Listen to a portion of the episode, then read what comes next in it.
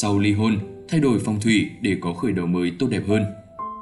Các bạn thính giả thân mến, bạn vừa gặp đổ vỡ trong hôn nhân, sẽ chỉ một chút thay đổi về phong thủy cho không gian sống của mình thôi, con tim bạn sẽ sớm vui trở lại, bắt đầu cuộc sống mới tốt đẹp hơn.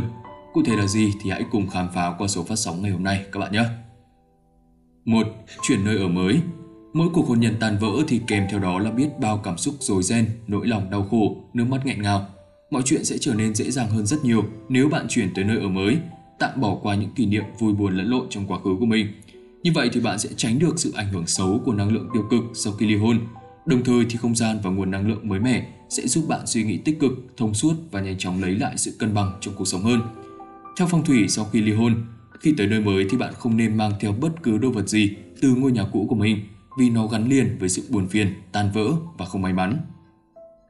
2. Thay đổi phong thủy không gian cũ trong trường hợp không thể chuyển tới nơi ở mới thì bạn vẫn có thể chủ động bài trí trang hoàng thay đổi lại phong thủy nơi ở cũ. Lau chùi, sắp xếp lại vị trí, vệ sinh mọi đồ đạc trong nhà. Bỏ đi những đồ vật cũ, hỏng, không dùng đến để loại trừ năng lượng tiêu cực, tạo sự thông thoáng cho không gian sống. Những hình ảnh đồ dùng liên quan đến người cũ cũng không nên lưu giữ lại sắm thêm đồ nội thất mới, thay tranh ảnh mới trong phòng khách, phòng ngủ. Nếu cần thì có thể là một chiếc giường ngủ mới, nhưng cần lưu ý về kích cỡ, có thể nhỏ hơn so với trước kia. Phần đầu giường dù làm bằng gỗ hay bọc đệm thì cũng phải đảm bảo chắc chắn, tạo cho bạn cảm giác được hỗ trợ và an toàn khi ngủ. Mua một vài đồ vật dễ thương đúng theo sở thích của bạn để mang vào phòng ngủ, như vậy thì trái tim bạn sẽ dễ thổn thức trở lại, tinh thần bạn thì cũng sẽ dễ chịu hơn.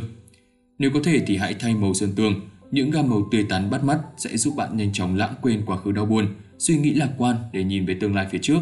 Mọi kết thúc thì chỉ là khởi đầu mà thôi.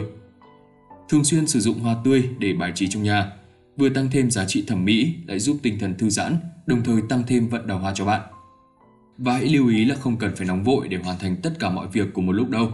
Bạn tiến hành từng việc, lấy đó làm thú vui, thư giãn đầu óc riêng của mình, miễn sao những điều bạn làm góp phần tạo ra yếu tố phong thủy tốt là được.